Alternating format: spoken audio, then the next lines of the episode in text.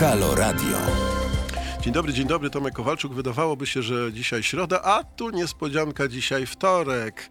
E, Chcę powiedzieć, że w środę też was będę zanudzał, także festiwal Kowalczuka w tym tygodniu w dużej ilości. E, Ale żeby nie gadać cały, cały, całe dwie godziny jak zwykle, to zaprosiłem dzisiaj wspaniałego gościa. Jest nim doktor habilitowany Marek Węcowski. Dzień dobry. Z Uniwersytetu Warszawskiego, bo chciałbym porozmawiać o e, e, uczelniach wyższych i o wykształceniu wyższym.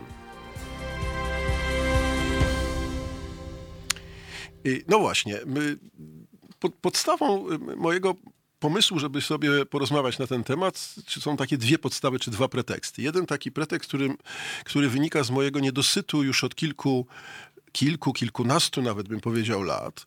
Znaczy od kiedy pracuję na uniwersytecie, a to już nie jest kilkanaście, tylko raczej kilkadziesiąt lat, to zawsze miałem takie wrażenie, że mm, o wykształceniu wyższym, o uniwersytetach, ym, o, o modelu studiowania, bardzo szeroko pojętym, nie tylko w sensie formalnym autonomii, y, autonomii uczelni, statusu, jak dzisiaj bardzo dużo się mówi, uczelni badawczej i tak dalej, i tak dalej. O tym się, o tym się nie mówi, ale również nie mówi się w ogóle o przemianach w studiowaniu po 89 roku, o pewnym modelu wykształcenia i, tak, i tym, co to wszystko za sobą pociąga. Tak? O, po tym, o tym, o czym w zasadzie wszyscy mówią, to znaczy pewnej dewaluacji dyplomu y, studiów wyższych. Mówię w ogóle studiów wyższych. Oczywiście różnie to jest na różnych uczelniach, ale tak to wygląda. Wreszcie o tym, że polskie uniwersytety na czele z tymi dwoma sztandarowymi, to znaczy naszym kochanym Uniwersytetem Warszawskim i y, naszym kochanym Uniwersytetem Jagiellońskim, y, y, to to, to, to, to, to, to są nasze ukochane, sztandarowe uniwersytety, ale one nadal się mieszczą tam w którejś setce uniwersytetów na świecie. I y, ciągle mamy ten ten niedosyt, że, że, że jakoś e, się nie jesteśmy w stanie jakby troszeczkę podnieść w tej hierarchii. Może mamy takie ambicje, może nie mamy takich ambicji, nie wiem. I to jest jedna przesłanka, taka ogólniejsza. Druga przesłanka jest szczegółowa, czy taka e, okazjonalna, która po, pozwala mi akurat dzisiaj się do tego tematu dowiązać. To jest list, który dostałem y, y, już z pańskim podpisem y, elektronicznym, ale rozumiem, że gdzieś tam też jest ten podpis rzeczywisty, grupy społecznej, skierowany do społeczności akademickiej w, wobec perspektywy, czy w perspektywie tegorocznych wyborów na, na, na, uniwersytecie, czyli w szczególności wyborów rektora. I ten list no, jest trochę taki, powiedziałbym, ambiwalentny z mojego punktu widzenia, bo z jednej strony ten list pokazuje na szereg, y, szereg y, mm, nadziei, bym wręcz powiedział. To znaczy pod, podkreśla wzrost autonomii y, uczelni, wzrost prerogatyw właśnie rektora, ten, tenże status uczelni badawczej i tak dalej, i tak dalej, i tak dalej ale z drugiej strony diagnozuje no, pewne, nie, pewne niepokoje, tak? szczególnie związane z no, ewidentnym podziałem y, społeczności akademickiej, która sobie różnie ten uniwersytet wyobraża. I list namawia nas wszystkich, w tym i mnie, a teraz to i ja namawiam z kolei, skoro podpisałem ten list, do tego, żeby, żeby próbować stawiać pytania e, ważne, które e, po pierwsze powiedzą nam, kto jest dla nas najlepszym kandydatem na rektora, kogo byśmy chcieli, kto, kto nam daje największe nadzieje, a po drugie, no żeby, żeby, no żeby ta dyskusja nie była dyskusją no znowu takiego ciągnięcia, jak miałem już parokrotnie y, y, okazję widzieć, ciągnięcia sukna, tak? to znaczy y, wybierania jakiegoś rektora na takiej zasadzie, że na przykład dawno nie było chemika, to jest chemik, dawno nie było kogoś, to jest ktoś tam i tak dalej, i tak dalej. Ja może spłycam całą sprawę, no ale miałem takie wrażenie przy poprzednich wyborach niekiedy, że takie przeciąganie liny czy przeciąganie sukna trochę jest i, i, i takie, jak zwykle takie strefy interesów się tutaj pojawiają bardziej niż ocena merytoryczna. No to tyle mojego wstępu. Ja jestem gadatliwym człowiekiem, w związku z tym wszyscy o tym wiedzą, w związku z tym e, postaram, i, i staram się już się, sam siebie zablokować, ale, e, e, ale teraz bym oddał panu głos, żeby, żeby, żeby pan spróbował jakoś się odnieść do tego wszystkiego. Widziałem, że już coś pan tam nerwowo zapisywał, więc, więc już pan pewnie za coś mnie skarci za moment. Ja jeszcze tylko jedno zdanie, że oczywiście, proszę państwa, czy słuchajcie, jak zwykle będę mówił do was po imieniu, bo już jest, jesteśmy przyzwyczajeni. Witam cię, Gniewko. E, pozwoli pan, że jeszcze przywitam moich, moich stałych bywalców, Mac Wyspa. E, widzę, bardzo się cieszę, że jesteście ze mną i dzisiaj. E, I oczywiście, jak zwykle, zachęcam wszystkich do tego, żebyście dzwonili. Bardzo proszę, bo moje, moje pytania są moimi pytaniami, ale być może, być może macie swoje komentarze i swoje obserwacje co do środowiska akademickiego i co do tego, jak funkcjonują uczelnie wyższe w Polsce. Bardzo ciekawe, z którymi możecie się z nami podzielić.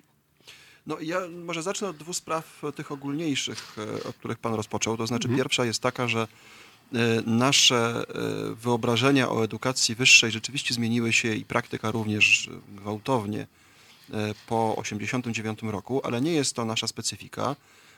Ta dewaluacja wartości dyplomu akademickiego jest zjawiskiem globalnym. E, ja niedawno czytałem jakieś takie analizy mm, e, tego, tego zjawiska właśnie w Wielkiej Brytanii, e, gdzie gwałtownie spada po prostu wartość w przeliczeniu na możliwości zarobkowania kariery. potem kariery dyplomu akademickiego. E, w takim powiedzmy uśrednionym ujęciu i to jest zjawisko ogólne, no z oczywistych względów wynikające po prostu mm. umasowienia, mówiąc nie po polsku za bardzo. To przepraszam, ma też swoje źródła w tej decyzji, którą podjęliśmy w, w otworzeniu dostępu do y, szkolnictwa średniego, bo to, to tak. jakby jest konsekwencja tego. Oczywiście, tylko tu, tu ja oczywiście historyk pewnie epoki najnowszej, czyli mm. nie ja, e, no, podkreślałby różnice, to znaczy takie, że o ile na świecie jest to zjawisko związane głównie z funkcjonowaniem po prostu no, rynku, rynku pracy, zmianami na rynku pracy, to w Polsce to zjawisko miało dodatkowy element, który się przekłada bezpośrednio na nasze dyskusje lub ich brak, a mianowicie to poczucie, e, że otwierając tak szeroko uczelnie, wykonujemy jednocześnie wielki skok cywilizacyjny. Mhm. E, czyli te zjawiska są podobne globalnie i w Polsce, ale w Polsce one mają dodatkowy wymiar, a mianowicie po prostu wymiar, nazwijmy to polityczno-społeczny, którego gdzie indziej tak bardzo nie ma, no wynikający z konsekwencji przełomu 1989 roku. E, I stąd nawet pewne negatywne tendencje z tym związane e, w Polsce jak gdyby były trochę mm, brane nie tyle w nawias, co no, kładzione na karp e, tego cywilizacyjnego skoku, który się przecież dokonał z pomocą między innymi umasowienia edukacji akademickiej. Teraz widzimy dokładnie odwrotny e, e, model, który się gdzieś rysuje na horyzoncie. Pojawienie się między innymi tego właśnie e, pojęcia i praktyki, miejmy nadzieję, wkrótce uczelni badawczych oznacza pojawienie się uczelni, które zawsze istniały na świecie, to znaczy uczelni, które będą miały nie tylko elitarny wymiar jako posiadające specjalny status mhm. i w związku z tym oferujący być może trochę cenniejszy dyplom, ale z drugiej strony jako takie, które e, oferują go między innymi dlatego, że są bardziej elitarne, jeśli chodzi o nabór. No, kiedy uczelnia anglosaskiego świata, nie tylko zresztą, reklamuje się przed swoimi kandydatami, a dokładniej przez ich rodzic, przed ich rodzicami najczęściej, bo to są często studia komercyjne, to jednym z najważniejszych elementów takiej reklamy jest e, współczynnik, czy raczej e, liczebna, e, liczebny stosunek kadry akademickiej nauczającej do studentów. Mówiąc brutalnie, im mniej studentów na pracownika, tym lepsza uczelnia. Mhm. To nie musi być zawsze dokładnie tak, ale generalnie jest to taki najprostszy przelicznik. I oczywiście u nas te liczby są bardzo wysokie w porównaniu z dobrymi uczelniami światowymi, Natomiast, jak rozumiem w tej chwili, będziemy zmierzali do tego, czy raczej będzie taka możliwość, to jeszcze nie wiadomo, jak to się skończy na uczelniach badawczych, by tę liczbę zmniejszać. To się już stało w jednym obszarze i znowu tutaj pewne takie paradoksalne zjawisko można, obserwować. E, no, zmniejszył się już teraz za sprawą reform e, systemu nauczania na studiach doktoranckich, e, zmniejszyła się liczba doktorantów ponieważ e, tak. jednym z założeń e, reformy e, było przekonanie słuszne, że doktorantom należą się stypendia. No ale problem polega na tym, że liczba pieniędzy, pieniędzy. jest ograniczona. W związku z tym e, za realizacją tej zasady na wielu uczelniach poszło ograniczenie liczby doktorantów. Znowu, czy to dobrze, czy to źle, e, jak to się przekłada na jakość akademicką, na pracę uczelni, ale także właśnie na te zjawiska społeczne czy cywilizacyjne, to dopiero zobaczymy. E, W każdym razie warto pamiętać o tym, że to, że tak powiem, e, przekonanie o tym, że każdemu z doktorantowi słuszne należy się stypendium, e, oznacza na razie w praktyce spadek liczby doktorantów. Tak. I to jest rzecz bardzo istotna. Więc te zjawiska mm, Z ekonomiczne. naciskiem na na razie, rozumiem. Na razie zobaczymy, co Mhm. będzie dalej. Polska jest też krajem, który w naturalny sposób musi sobie poradzić na przykład z faktem, że prawdopodobnie, najprawdopodobniej zmierzamy ku coraz większemu udziałowi doktorantów, między innymi no, studentów w ogóle, e, e, którzy przyjadą do nas z zagranicy. Niekoniecznie jak kiedyś marzono w wielkich e, kohortach z Chin, e, ale na pewno z Ukrainy czy Białorusi. E, W związku z tym model studiów doktoranckich będzie musiał w dużej mierze ulec zmianie jakoś tam, no choćby dlatego, że trzeba wziąć pod uwagę edukację e, w języku obcym e, o czym na razie też myśli się bardzo niewiele. No ale to jest jakby jedna sprawa. Jeśli chodzi o te studia masowe i e, odwrót od nich, pewnie do tego jeszcze wrócimy. No jeśli chodzi o rankingi, no to oczywiście e, myślę, że mm, tutaj wszyscy jesteśmy więźniami pewnego nieporozumienia, bo jak o rankingach międzynarodowych słyszy się w pewnych dziedzinach nauki w każdym razie, no to ogarnia mniej lub bardziej pusty śmiech, bo oczywiście no, nie, nie każdy zdaje sobie sprawę z tego, jak te rankingi są budowane i przede wszystkim do jakich uczelni one są e, wymyślone, dla jakich uczelni one są wymyślone. No więc są wymyślone dla uczelni po pierwsze, które e, prezentują, e, że tak się wyrażę, akademicką edukację totalną, to znaczy mają w sobie między innymi komponent e, uczelni czy kierunków medycznych i innych, więc teraz zresztą w Polsce dokonują się te zmiany, które być może tego typu e, struktury do życia powołają, także w Warszawie, ale pamiętajmy o tym, że na samym wstępie e, uczelnie polskie są w nieco innej pozycji, niektóre w każdym razie, jak Uniwersytet Warszawski dotąd, e, niż światowe. A po drugie, no, te rankingi tworzone są w sposób, ja nie całkowicie nie e, odbieram im wartości. Jest bardzo źle, że polskie uczelnie są w nich tak nisko, ale musimy pamiętać o tym, mówię to bez żadnej ironii e, i z wielkim zadowoleniem, że mogę o tym powiedzieć.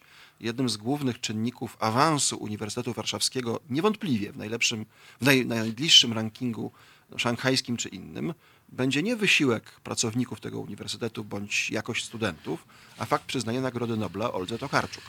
Ponieważ jednym z najważniejszych, czy bardzo istotnych czynników Jest tego całego obliczenia jest liczba noblistów. W związku z tym to są dość skomplikowane e, kryteria, które e, promują pewnego typu uczelnie. Oczywiście powiedzmy na uczelniach amerykańskich no, liczba noblistów świadczy o klasie e, tych No czy tak, to innych troszeczkę- dyscyplin.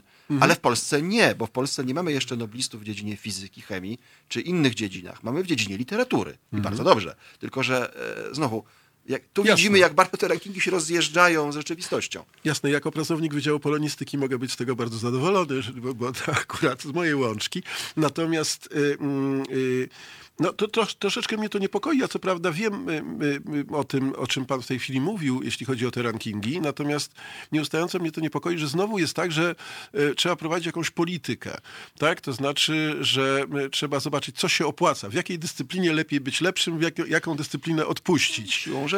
No to E, jakoś- o- Oczywiście problem polega na tym, że e, no, możemy podzielić świat akademicki na takie dwa zasadnicze działy. Jeden z nich to są uczelnie, często po- powoływane stosunkowo niedawno, o charakterze, nazwijmy to politechnicznym, które specjalizują się w konkretnych e, dziedzinach badań i które tę specjalizację mogą kształtować, no, jak sądzę, jak rozumiem, dużo swobodniej niż uniwersytety. Jak sama nazwa wskazuje, uniwersytet musi mieć jako universitas, e, musi mieć właściwie wszystkie e, dyscypliny i kierunki uprawiane w Tak. Tradycji uniwersyteckiej No tak, europejskiej. to jest jakiś taki model, powiedziałbym, renesansowego wykształcenia. Tak jest, i ale jeszcze- nie tylko to. To jest po prostu kwestia e, właśnie roli cywilizacyjnej innej Mhm. No, ale uniwersytetu, tym- a innej politechniki. Skoro o tym mówimy, to, y, to y, taki mój ból, o którym ja mówię, co prawda on jest zakorzeniony bardziej w liceum, czy jak bardziej widzę źródła w liceum, to znaczy coś, co ja nazywam od kilku lat kryzysem wykształcenia ogólnego. O tak, na pewno. Y, I y, bardzo ubolewam, dlatego że jeszcze parę lat temu wydawało mi się, że to jest taki problem, który do, to jest w zasadzie problemem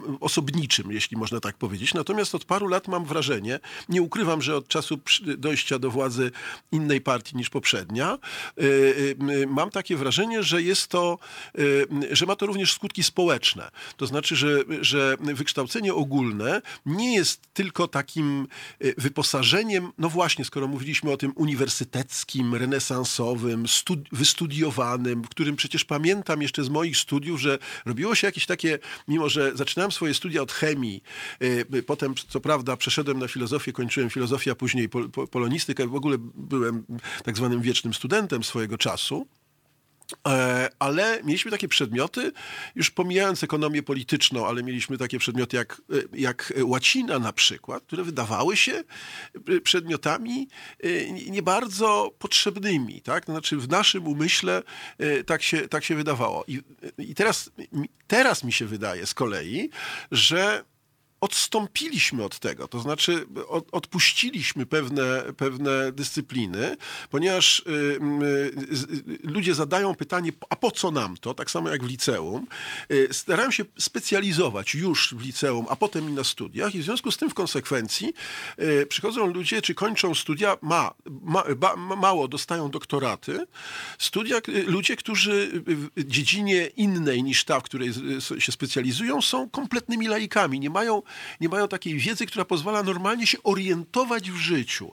Orientować i wiedzieć, na przykład potrafić ocenić różnego rodzaju argumentację, czy medyczną, czy ekonomiczną, czy humanistyczną. Na przykład do, docenić e, spór, czy zrozumieć spór o trójpodział władzy, albo, albo na przykład e, zmiany klimatyczne z innej, z innej beczki, czy z innej specjalizacji i tak dalej, i tak dalej. Czy studia nie zrobiły się też troszeczkę takie, to znaczy też, czy też nie są, ja będę teraz złośliwy, przepraszam, e, takim kursem przygotowawczym do magistra, żeby zrobić te, tego magistra, szczególnie już ostatni pasus, e, e, szczególnie, że obserwuję od wielu lat takie zjawisko, że przychodzą studenci nie po to, żeby studiować daną dziedzinę, bo tak jak za moich czasów, y, czy się stało, czy się leżało, 2000 się należało, jak wiadomo, i nie było znaczenia, czy się poszło w tym kierunku, czy w tym. Y, teraz jest to bardzo duże znaczenie, tak? To znaczy, y, jak wiadomo, wykształcenie prawnicze czy menedżerskie jest dużo bardziej cenione, to pani minister Emilewicz w zeszłym roku bardzo wyraźnie powiedziała, niż bycie na przykład nauczycielem.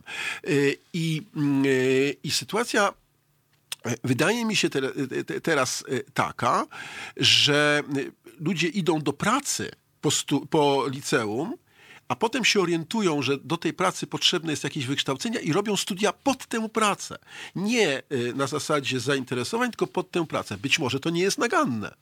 E, nie wiem, czy tak jest w jakiejś większej skali. Tego mhm. po prostu nie wiem. Nie, nie znam żadnych badań, wyników mhm. i statystyk.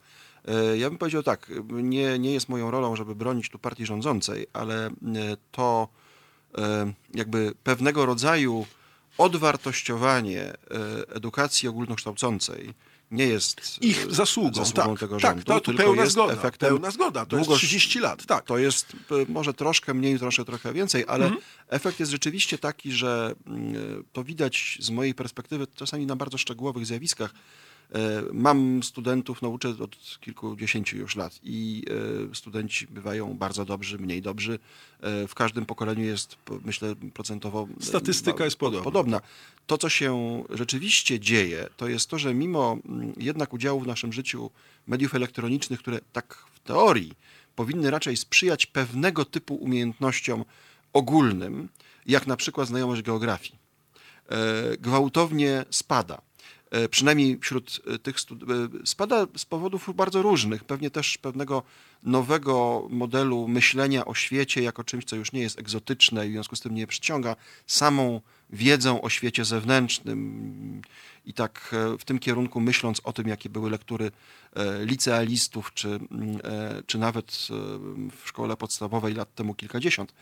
Niemniej to się dzieje i w konsekwencji rzeczywiście jest pewien deficyt rosnący deficyt takiego ogólnego wykształcenia w różnych dziedzinach, które, e, no, które uniwersytet musi, a w każdym razie powinien się starać, rekompensować. E, I tak na niektórych uczelniach światowych czy amerykańskich rzeczywiście zawsze było. To znaczy był ten początkowy etap studiów, który służył między innymi wyrównywaniu szans, czyli wyrównywaniu poziomów. No, studenci przyjeżdżający z miejsc zdolni, bo się musieli dostać na dobre uczelnie, mm. ale z miejsc, gdzie pewne, e, można było się po nich spodziewać pewnego, właśnie pewnych deficytów e, w edukacji ogólnej, dostawali właśnie taki pakiet e, ogólnej edukacji na niektórych dobrych uczelniach, na przykład amerykańskich. Ten model w Polsce myślę, żeby się nie sprawdził, między innymi z powodu, o którym Pan wspomniał, to znaczy tego dążenia do specjalizacji związanej z rynkiem pracy. Ja nie jestem pewien, czy to działa we wszystkich dziedzinach. Zresztą, jeśli myślimy sobie o kształceniu na przykład w dziedzinie prawa, no to dawno temu już zauważono, że rynek, że tak powiem, e, pracy w tej dziedzinie jest dość ograniczony. E, model wykształcenia prawniczego jest cenny nie tylko dlatego, że można znaleźć pracę w dobrze hmm. płatnych miejscach pracy, ale również dlatego, że ten model daje pewien cywilizacyjny czy właśnie kulturowy bagaż e, pod, no, dla ludziom, którzy będą radzili sobie w sytuacjach społecznych, albo powinno tak być, społecznych, politycznych i innych lepiej niż inni. Sam odczuwam deficyt takiego bagażu. Wielu moich kolegów ze studiów poszło dodatkowo na studia prawnicze, ja nie. E, I być może mm, coś na tym mm, straciłem, ale więc tu działają różne mechanizmy. Nie tylko mechanizm e, poszukiwania pracy, choć sądzę, że rzeczywiście dając na studia, czy na pierwszym, drugim roku studia, ludzie o tym myślą intensywnie. Ja widzę to z perspektywy, pracuję od już dość długiego czasu na, w kolegium międzydziedzinowych indywidualnych studiów humanistycznych na Uniwersytecie MISH. Mhm. I tam widać, że studenci bardzo często mają, dzielą swoją ścieżkę pomiędzy to, co ich naprawdę interesuje, jakieś dziedziny, wiem, wiem, arabistyka, i to, co sądzą e, no, czasami oni bądź ich rodziny, że będzie im w życiu potrzebne mhm. ekonomicznie, e, ale mam wrażenie, że przy e, dużej liczbie studentów to albo zachowuje pewną proporcję, albo też ten model zainteresowania jednak w końcu wygrywa. Mhm. I to jest ani dobrze, ani źle, ale jednak świadczy o pewnym no, jakoś intelektualnym etosie, który tworzy się wokół pewnych zjawisk na uniwersytetach, także Uniwersytecie Warszawskim. Więc tu bym powiedział, że rzeczywiście ta zmiana następuje, ale uniwersytet jest na tyle, każdy uniwersytet dobry, jest na tyle bogatym obszarem intelektualnie, że jakoś mając instrumenty bądź ich nie posiadając, z tym mógłby sobie radzić. Nie radzi sobie z pewnych powodów, mhm. ale te powody bardzo często są powodami zewnętrznymi. Nie jest tak, że ja bym chciał teraz narzekać na świat zewnętrzny i mówiąc na przykład o rankingach, czy je deprecjonując, e, lekceważyć e, fakt, że uniwersytet ten czy w Polsce jest stosunkowo są w nich nisko. Nie. Natomiast my działamy w trochę innych warunkach. Między innymi takich warunkach, że jako uniwersytety publiczne mamy jednak dość ograniczone możliwości, dość ograniczoną swobodę działania z jednej strony, z drugiej strony wyraźne cele społeczne. I inaczej niż uniwersytety, które tej roli nie spełniają, e, i, e, bo nie muszą. Bo nie muszą funkcjonować. Mhm. I teraz wielkie pytanie, które stoi przed uniwersytetami, ministerstwem, no środowiskiem akademickim w Polsce jest takie. Czy powołanie w Polsce elitarnej grupy uczelni będzie się wiązało z, rzeczywiście z jakąś zmianą myślenia i czy powinno się z tym wiązać? Czy na przykład pewne role społeczne, no, które tak najprościej e, podsumować, ująć w tym, tej roli masowego kształcenia, można z tych kilku uniwersytetów polskich zdjąć i jeśli tak, to co w zamian? To co w zamian? Ja nie znam odpowiedzi na to pytanie. Nie wiem, czy ma je w głowie minister, E, czy mają je w głowie mm, szefowie, rektorzy większości uczelni? Może mają. E, ale to jest pytanie zupełnie podstawowe. Mhm. Czy w Polsce powstanie model edukacji elitarnej, a jeśli tak, to za jaką cenę? Jaką cenę społeczną również? I jak te zjawiska zrównoważyć? Na, mhm. O tym rzeczywiście nie słyszę żadnej dyskusji.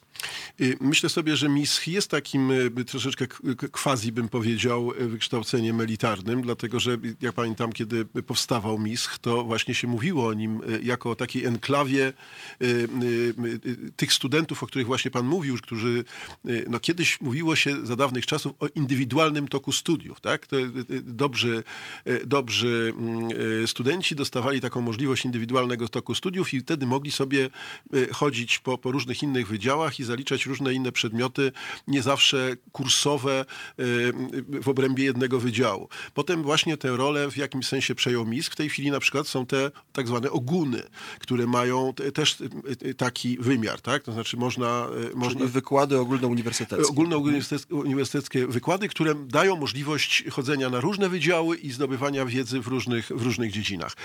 Przerwiemy na chwilę, bo tu The Police na nas czeka, żeby zagrać troszeczkę fajnej muzyki. Do naszej rozmowy wrócimy za chwil kilka.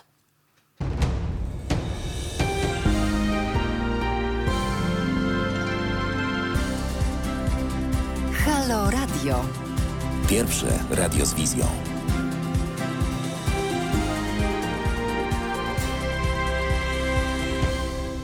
Wracamy do naszej dyskusji. E, e, rozmawiamy dzisiaj na temat kształtu szkolnictwa wyższego, mm, e, tego jak ono wygląda, żebyśmy też mieli świadomość, ci z nas, którzy albo sami stoją przed wyborem, przed wyborem kierunku studiów, albo ich dzieci stoją przed takim wyborem, albo w ogóle patrzymy na, na, na kształt szkolnictwa wyższego, nawet z takiej kategorii rodzaju gwarancji, bo to nie wiem, czy nie, nie jest tak, że kiedyś mieliśmy też takie poczucie, że ktoś centralnie, to jest taki fenomen scentralizowanego państwa, że ktoś centralnie zarządza y, również studiami i na przykład ilość studentów na danym wydziale jest przemyślana, bo ktoś gdzieś zaplanował, że tylu będzie potem potrzebnych absolwentów i oni wszyscy będą mieli pracę. I teraz i potem w efekcie mieliśmy takie poczucie, że y, czy absolwenci mieli takie poczucie, że no jak to? Skończyłem studia, no to teraz powinna być dla mnie praca. Przypominam, że naszym gościem dzisiaj jest doktor habilitowany Marek Węcowski z Instytutu Historycznego Uniwersytetu Warszawskiego, wicedyrektor y, międzyobszarowy tak? To Teraz się już międzydziedzinowych. Międzydziedzinowych e, studiów, e, indywidualnych studiów humanistycznych, tak zwanego MISHU. E, niektórzy nawet mówili MISZU kiedyś, pamiętam z angielska, a no, nie prywatnie, ale bardziej specjalistycznie, specjalista od czasów antycznych w których to jest to ciekawe, dlatego że czasy dzisiejsze ostatnio sobie przypomniały antyku. Znaczy przy różnych dyskusjach dotyczących chociażby trójpodziału władzy, czy, czy, czy republiki, dyktatury i tak dalej, tak dalej, takich pojęć, te, te, te, te nawiązania historyczne czy nawiązania antyczne się, się odnowiły, więc myślę sobie, zresztą z pańskich publikacji też widać, że, że warto patrzeć w tych kategoriach, tak? Znaczy patrzeć na różnego rodzaju zjawiska czy paradoksy polityczne i, i, kulturowe nakreślone ho, ho, dawno, dawno temu, w, w kategoriach również dzisiejszych, że one dają bardzo dobre diagnozy i, i, i, i, i jakieś, jakieś rozwiązania. No to prawda. Y, w jeszcze powiedzmy 15 lat temu dyskusja o y, problemach demokracji ateńskiej była dyskusją taką właśnie no, czysto akademicką, mm -hmm. podczas gdy pewne wynikające z niej potencjalnie konkluzje są dzisiaj po prostu w głównym nurcie myślenia o polityce i rzeczywistości wokół nas. No, rzeczywiście zajmowałem się trochę pewnymi zjawiskami, których tak naprawdę w w tle mają tego typu pytania, jak na przykład możliwość kompromisu politycznego w demokratycznym społeczeństwie, albo możliwość po prostu funkcjonowania racjonalnego ludu głosującego e, w demokratycznym społeczeństwie, e, no, tego typu problemy były zupełnie letnie jeszcze kilkanaście lat temu, czy kilka lat temu. Teraz są problemami gorącymi.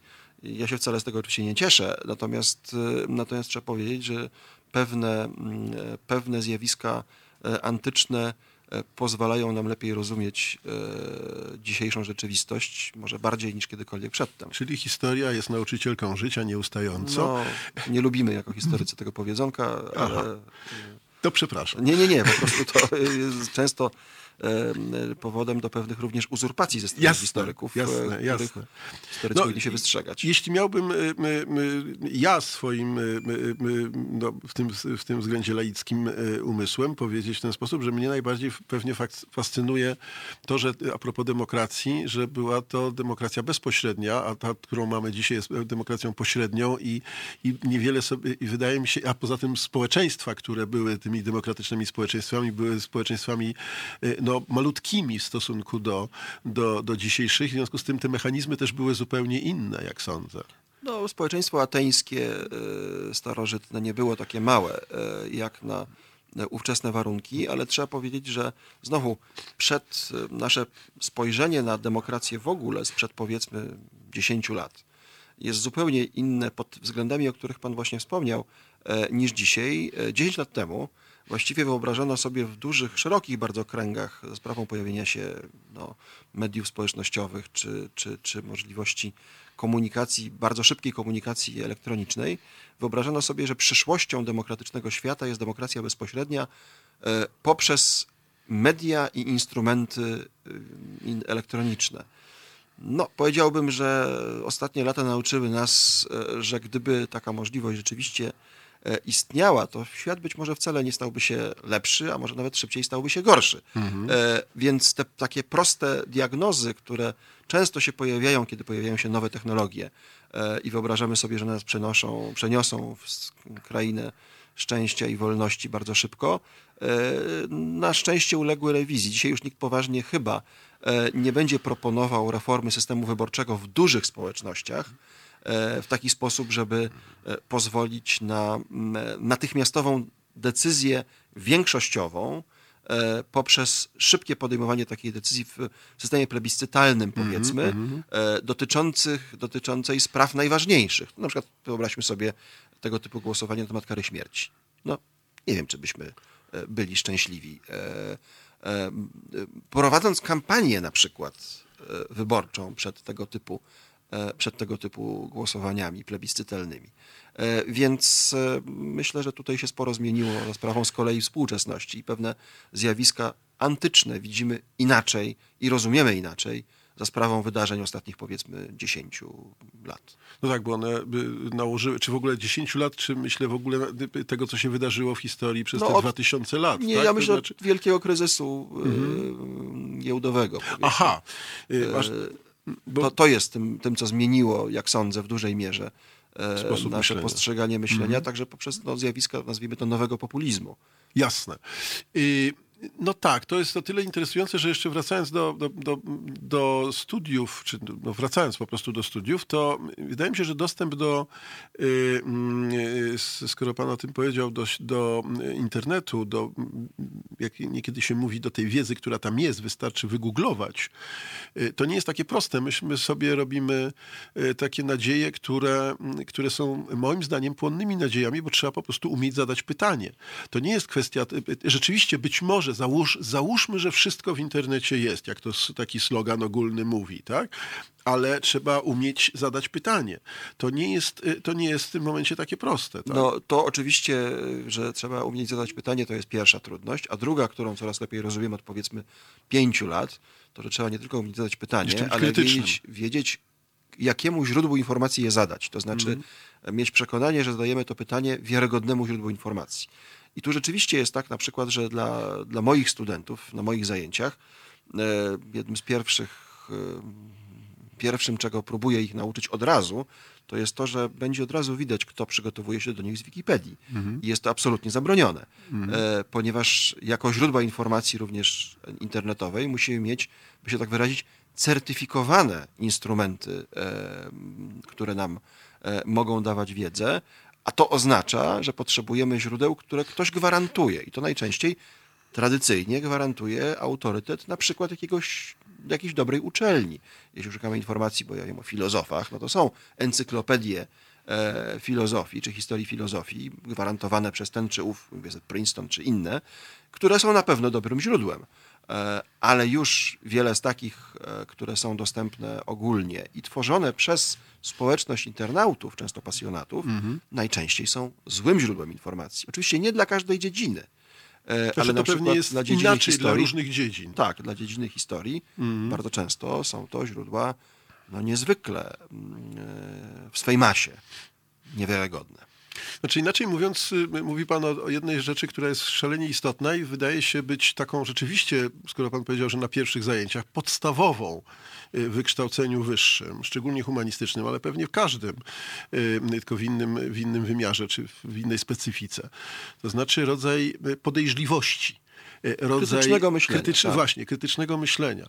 Nawet, posunąłbym się jeszcze dalej, nawet wobec tych wspaniałych uniwersytetów, bo Oczywiście. przecież każda wiedza Oczywiście. która była na jakimś etapie historycznym rozwoju wiedzy y, y, oczywista, czy właśnie gwarantowana, potem się okazywała wiedzą zupełnie odrzuconą z, z piątku na sobotę, że tak się wyrażę. Oczywiście, ale też e, nasz model akademickiego nauczania powinien promować tego typu zjawiska. Tu jest oczywiście pewne napięcie, bo z jednej strony e, uniwersytety to często są szkoły e, naukowe, a więc jest ktoś, kto e, pewien krąg badaczy stworzył i nawet w drugim, trzecim pokoleniu no ciągle mamy dla niego szacunek.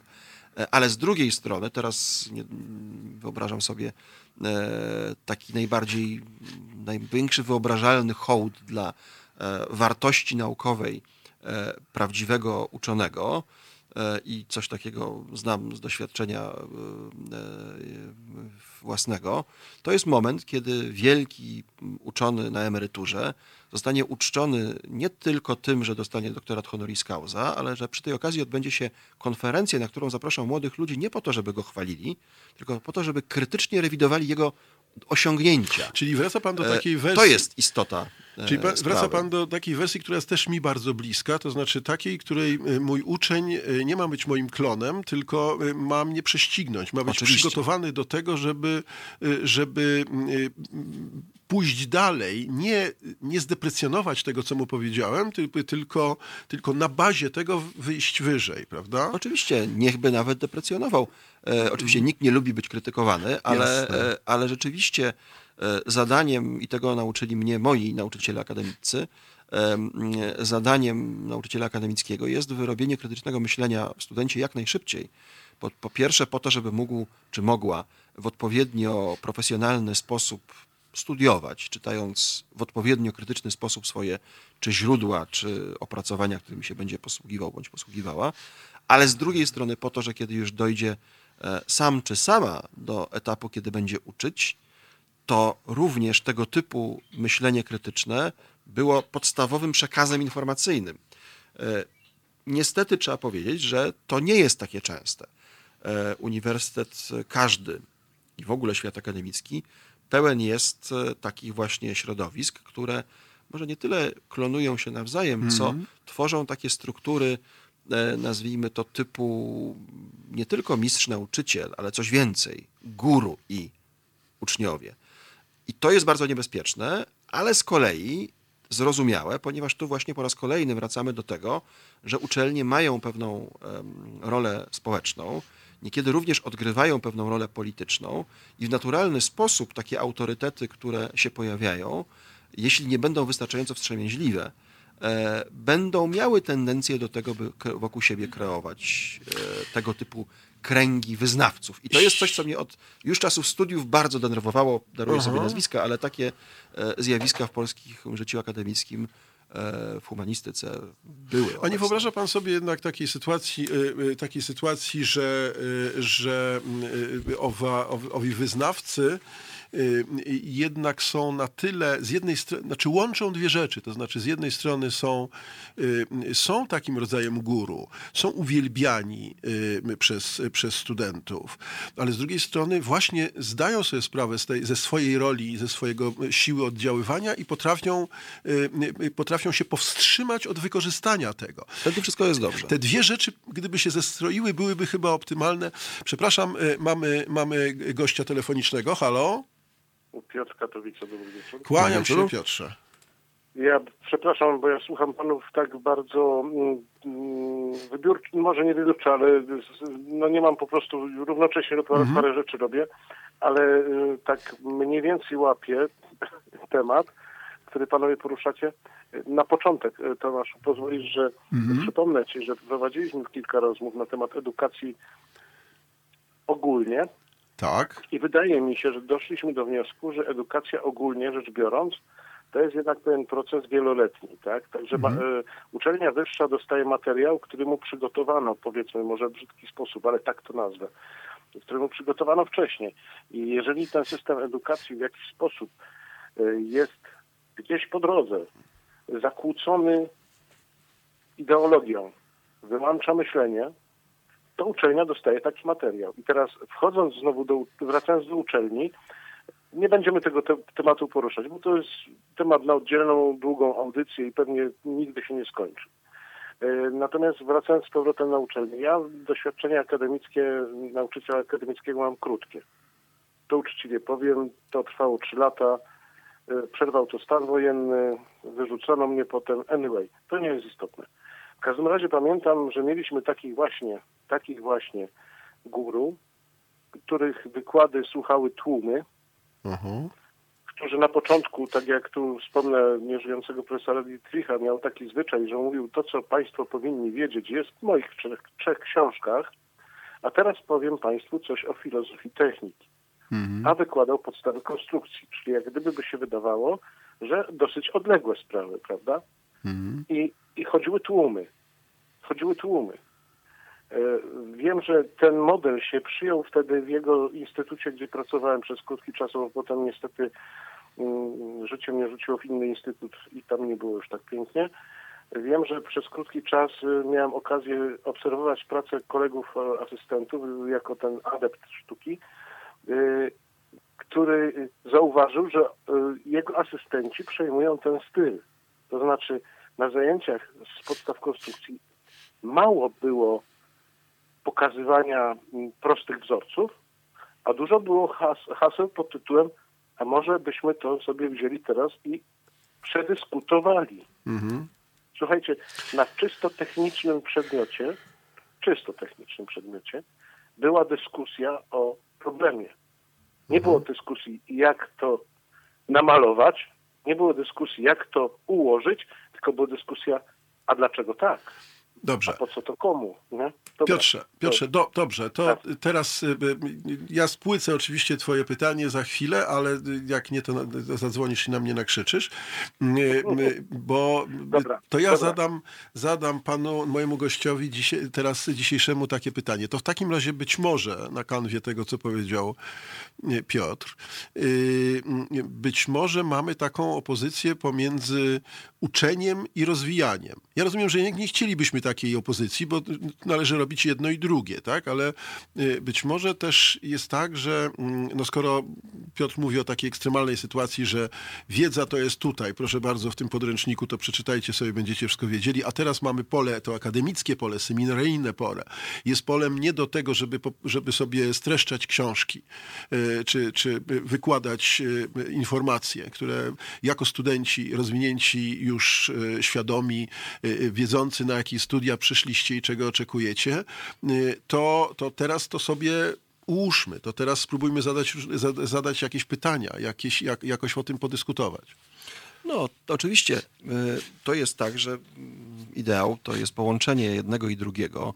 Na pewnym etapie studiów czy edukacji jedno powinno przeważać, kiedy jeszcze trzeba tych rzeczy podstawowych, propedeutycznych nauczyć i się nauczyć, ale y, ja nie miałem y, na myśli krytykowania ludzi, którzy, czy wykładowców, którzy prowadzą w szczególnie zajmujący i niekonwencjonalny sposób swoje zajęcia. To jest jedna z najważniejszych wartości e, uniwersytetu i także ta sama różnorodność prowadzenia e, i indywidualizm e, prowadzących. e, oraz mówiąc rynkowo, szerokość takiej oferty e, jest zawsze uniwersytetu każdego ogromną wartością. Miałem na myśli raczej zjawisko marginalne, które powoduje, które polega na tym, że często tego typu e, kręgi nie przeradzają się w kręgi myślące krytycznie, tylko przeciwnie, powtarzające mm, poglądy bądź jakieś bardziej jeszcze formy wyznawcze e, swoich e, mistrzów e, wprowadzające. Tylko to miałem na myśli. No dobrze, ale to, to teraz pozwoli pan, że wpadnę w słowo, i, bo mi się to kojarzy z taką dyskusją, którą kiedyś przeżyłem na Radzie Wydziału u siebie. Byłem świadkiem takiej dyskusji, jak ma wyglądać praca magisterska. Czy jaka jest filozofia pracy magisterskiej? Czy filozofia pracy magisterskiej to jest taka filozofia, której mamy się po, po, pochwalić pewnym warsztatem? To znaczy mamy umieć dobrać źródła, znaleźć te źródła, stworzyć odpowiednią bibliografię, napisać pracę w, odpowiednich, w odpowiedni sposób i tak dalej, i tak dalej, i tak dalej. Czyli pokazać pewien warsztat badawczy, w zasadzie rozpatrując po raz 178 e, kreację tego samego bohatera w tym samym utworze literackim albo u pana taki, taki sam fragment dziejów antycznych na przykład. Czy cokolwiek, tak? I druga wersja, którą ja kojarzę z taką wersją bardziej anglosaską, nie, nie wiem czy, czy, słusznie, taka wersja, której jednak uznajemy, że ktoś, kto ma dostać tytuł magistra po drugim stopniu studiów, bo, bo o licencjacie nie mówię, być może to jest, y, y, y, na licencjat może, być może bym się zgodził, studiach magisterskich, której mamy jednak pokazać, czy liczyć na to, że magistrant będzie kimś, kto będzie potrafił już postawić pewną tezę, wykluć się troszkę troszeczkę, tak? To znaczy spróbować y, y, te piórka swoje y, pokazać bardziej, mniej lub bardziej ryzykownie, jednak pokazać, co, co, co on myśli, jak myśli, postawić jakąś swoją tezę badawczą, jakąś, jakąś hipotezę i spróbować się z nią zmierzyć.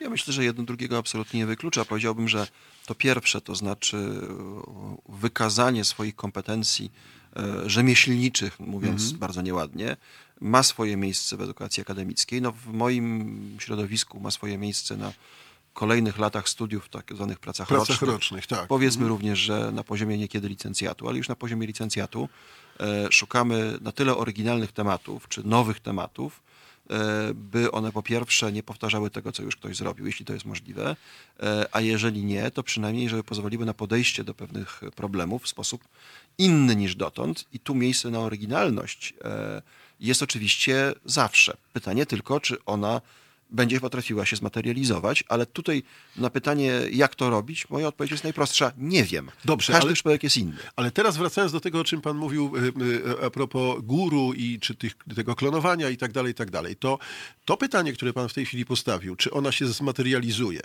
ono ma dwie strony. To znaczy, z jednej strony jest to zmaterializowanie od strony studenta.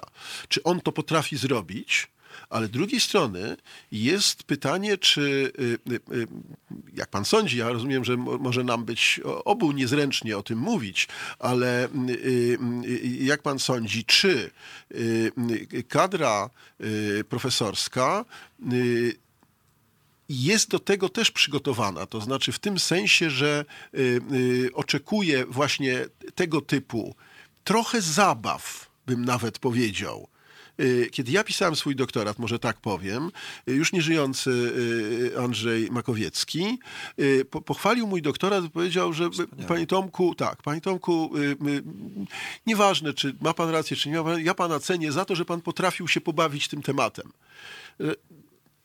pospekulować, tak? co jest wartością samą w sobie. I i to, y, y, i to no, być może właśnie przez gwarancję e, profesora Makowieckiego, y, bo dla mnie głos profesora Makowieckiego był takim głosem oczywiście no, niekwestionowanego autorytetu w tej dziedzinie. Miał, nakreślił mi pewien właśnie taki model, tak? To znaczy pytanie, czy jest taka kadra, Y, która jest w stanie przyjąć tego typu, nie mówię o profesorze Makowieckim, bo on właśnie był w stanie, ale czy, jak pan myśli, czy kadra jest taka, która, y, która to nie ona chce tego klonowania, tak? Y, bo efekt jest troszeczkę takiego, takiego dziedziczenia biedy, bym powiedział, czy do takiej sytuacji, że jeżeli przychodzą studenci, którzy wpisują się w pewien model profesorski, bo profesor uważa, że trzeba tak. I to się tak robi panie Zdzisławie, prawda? Y, no to Zdzisław to robi. I w zasadzie y, wtedy y, umiejętność magistranta jest umiejętnością zrobienia czegoś na zamówienie profesora. Ja może wyostrzam problem, ale, ale tu widziałbym też niebezpieczeństwo, to znaczy to, o czym mówimy, ma ta materializacja, o której był pan łaskaw powiedzieć, ma moim zdaniem dwa dwa oblicza. No na pewno tak jest, ale ja nie potrafię na to pańskie pytanie odpowiedzieć, dlatego że, mówiąc uczciwie, e, dlatego że mówimy jak w każdej innej dziedzinie ludzkiej działalności, że tak powiem bardzo ogólnie e, i może górnolotnie, jesteśmy, no, staramy się o osiągnięcie pewnego ideału, Mało kto go osiąga. Każdy też ten ideał trochę inaczej in- interpretuje, a jeszcze każda dyscyplina jest inna. E, Czy sądzę, że na uniwersytetach polskich są ludzie, którzy w swoim, em, nazwijmy to, profilu e, edukacji akademickiej e, odpowiadają najlepszym uczelniom światowym? Bez wątpienia tak. E, Czy jest ich dużo? Na pewno. E, Czy sprzyjają im okoliczności zewnętrzne? Już niekoniecznie. E, Czy możemy kształtować rzeczywistość akademicką tak, żeby to e, poprawić? A to zobaczymy. E, I no, tylko tak potrafię odpowiedzieć na to pytanie. Każdy przypadek jest inny, każdy warto by rozważać szczegółowo. Też nie w każdej dyscyplinie e, tego typu em, relacje byłyby e, mistrz-uczeń e, tak naprawdę pożądane i tak naprawdę potrafiłyby e, jakościowo coś zmienić. E, W większości pewnie tak, ale pewnie nie we wszystkich. E, Więc wyobrażam sobie, że uniwersytet jest na tyle właśnie bogatym obszarem intelektualnym, e, że ma w sobie miejsce na wielką różnorodność, ale jednocześnie musi pilnować pewnych e, swojej jakości. Pytanie, jak to robić, jest jednym z najważniejszych pytań, które sobie stawiają wszędzie na świecie uczelnie. Jasne. Niektóre odpowiadają czysto materialnie, No bo mają potem instrumenty. E, My jesteśmy w Polsce w systemie innym niż e, system, który szybko przelicza na pieniądze tego typu umiejętności, czy też na jego jak- jakiś produkt, nazwijmy to, akademicki. Czyli tu wchodzi w grę problem tak zwanej uczenie mówiąc ewaluacji, tak? To znaczy E, mierzalności tego, tego, tak, tego i to efektu. jest bardzo poważny problem. I to jest bardzo poważny Szczególnie w problem. humanistyce. I na zakończenie, bo z kolei Chris Ria czeka, żeby nam troszeczkę, e, troszeczkę tutaj zagrać i zaśpiewać. Znaczy nie, on, on to tylko zaśpiewać. E, To, to powiem, że też to widzę w takich kategoriach trochę zaufania. No bo ja, ja mam takie wrażenie, na koniec mówiąc, e, e, że mm, e, no, no, w momencie, kiedy dajemy tytuł magistra, no to troszeczkę y, mówimy, jesteś już skończonym, w tak dobrym znaczeniu tego słowa, przedstawicielem pewnej nauki. Do, do, przyzwoit na, na takim poziomie, pod którym się jakoś podpisujemy. I już dajemy ci pewien kredyt zaufania, prawda?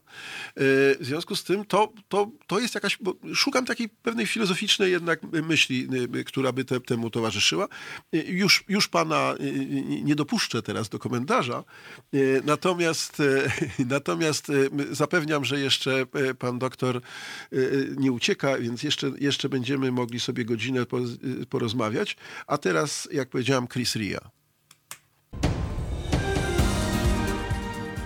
I wracamy do naszej fascynującej rozmowy.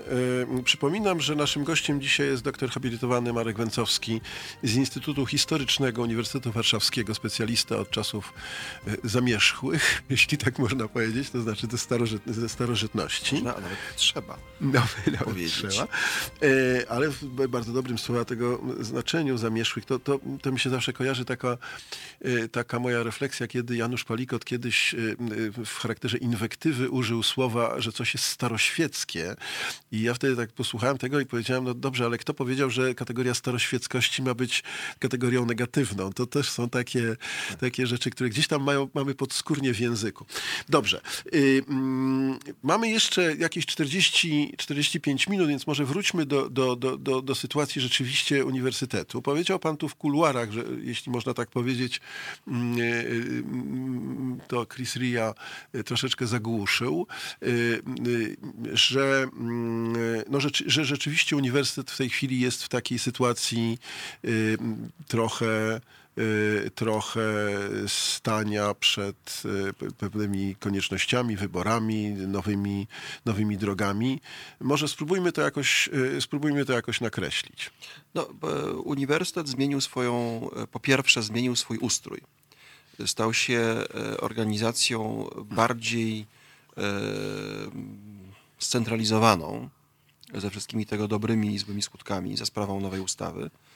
E, Pewne grupy pracowników uniwersytetu odczuły to już dość znacząco, bo jednym z elementów e, zapisów ustawy, który mi osobiście się bardzo nie podoba, e, jest zapis, który zmienia konstrukcję Senatu, e, ale także kolegiów elektorskich wybierających najwyższe władze uczelni w taki sposób, że mm, pracownicy do niedawna zwani samodzielnie, nieładne to jest bardzo i nieuczciwe, e, nazwanie samodzielnymi Samodzielni. pracownikami nauki. A jak się mają czuć niesamodzielni? No właśnie, ale oni już, czyli nazwijmy to pracownicy nau- naukowi po habilitacji, nie stanowią jednego, e, jednego, jednej kurii, nazwijmy to. Zostali podzieleni na kurię profesorską i tę nieprofesorską. E, Te podziały no, siłą rzeczy mają moim zdaniem bardzo negatywne e, skutki. Czy to znaczy, że, przepraszam, że to się, bo jest taki pogląd, że szkolnictwo wyższe jest troszeczkę taką strukturą feudalną. Y, I, i Na pewno jest bardzo hierarchiczną stru- Mhm. s- strukturą i na pewno ustawa, e, którą e, minister Gowin wprowadził, tę wbrew zapowiedziom od wielu lat, e, tę hierarchiczność. Utrwala, pogłębi, pogłębi. nie tylko, pogłębiła. Mhm. E, no ale to jest jakby osobna sprawa. To jest jedna ze zmian, zmiana, która oczywiście tak bezpośrednio e, na nasze życie wpływu nie będzie miała e, wszystkich. Druga to jest oczywiście uzyskanie przez Uniwersytet Warszawski i kilka innych uczelni w Polsce statusu uczelni badawczych i o tym już trochę rozmawialiśmy. Tak naprawdę poza tym, że to są jakieś pieniądze, to jeszcze nie bardzo wiemy, co to będzie oznaczało w dłuższym trwaniu. Jakie to zmiany musi, czy też może spowodować. I dyskusja, co ona, co, jakie te zmiany powinny być, jest ciągle przed nami.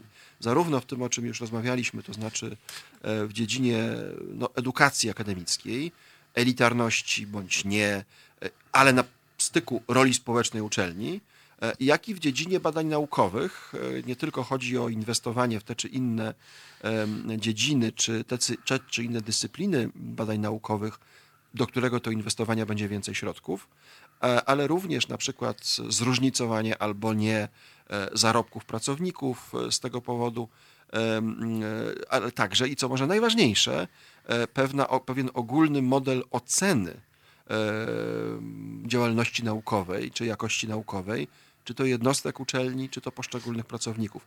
To wszystko jest przed nami. Jesteśmy w momencie e, no, wielkiego przełomu, e, by to powiedzieć tak najbardziej modelowo, no to możemy sobie wyobrazić, że finansowanie, bardzo upraszczam skomplikowane sprawy, których sam pewnie nie potrafiłbym jasno przedstawić tutaj, e, czy uniwersytet, jeżeli chodzi o sposób, że tak powiem, finansowania swoich jednostek, ma pójść w kierunku raczej finansowania e, związanego z jakością naukową, e, czyli pewnego takiego algorytmu progresy, progresywnego, trochę tak jak ministerstwo to w swoich zaplanowało e, jakichś tam wyliczeniach, czy przeciwnie, tak jak było to, znowu upraszczając dotąd, e, głównym elementem modelu finansowania będzie algorytm promujący liczbę studentów.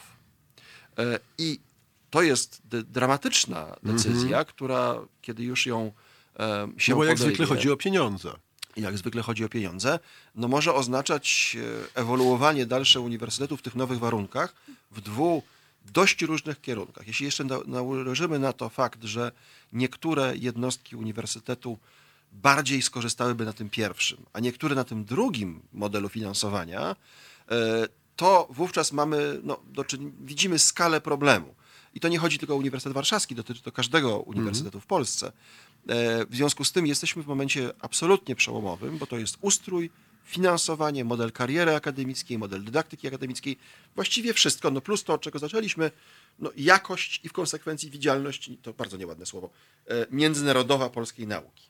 Tak, to wszystko się decyduje w najbliższych miesiącach, niekoniecznie w wyniku, przez wynik wyborów akademickich, rektorskich, tu i tam w Polsce, ale także przez dyskusje, które się odbędą albo nie odbędą na te najważniejsze tematy. temat. No ja się cieszę, bo ja przestałem być starszym wykładowcą, to tak zawsze to, to pojęcie starszego wykładowcy z biegiem czasu coraz bardziej mi uwierało w związku z tym. W tym pojęciu głównie mieści się większe zapracowanie. Bo, No, tak, tak, tak, Większe pensum. Większe tak? pensum dydaktyczne. No właśnie. I w związku z tym te pytania takie najbardziej dramatyczne w tej chwili, które by należało postawić kandydatom, jakby pan je uszeregował? I czy by pan, bo ja w pewnym momencie powiedziałem, trochę pan, mam wrażenie, nie, nie skomentował tego z, nie wiem, czy z premedytacją, czy z zapomnieniem, że miałem do tej pory, obserwując wybory rektora, takie wrażenie, no znowu jakichś takich układów międzywydziałowych, to znaczy jakiegoś tam, e, e, jakiegoś tam e, jakiejś polityki, mówiąc najprościej, takiej w wymiarze uniwersyteckim. Ja rozumiem, że to tak, ja, tu państwo, ci, którzy oglądają, może zobaczyli gest pana doktora, że no, rozumiem, że takie jest życie i tak to, tak to no, jest. Jest to norma każdej organizacji, która sama siebie jakoś do pewnego przynajmniej stopnia Organizuje, rządzi. tak. Mhm. I nie ma tu nic, nie ma w tym nic dziwnego.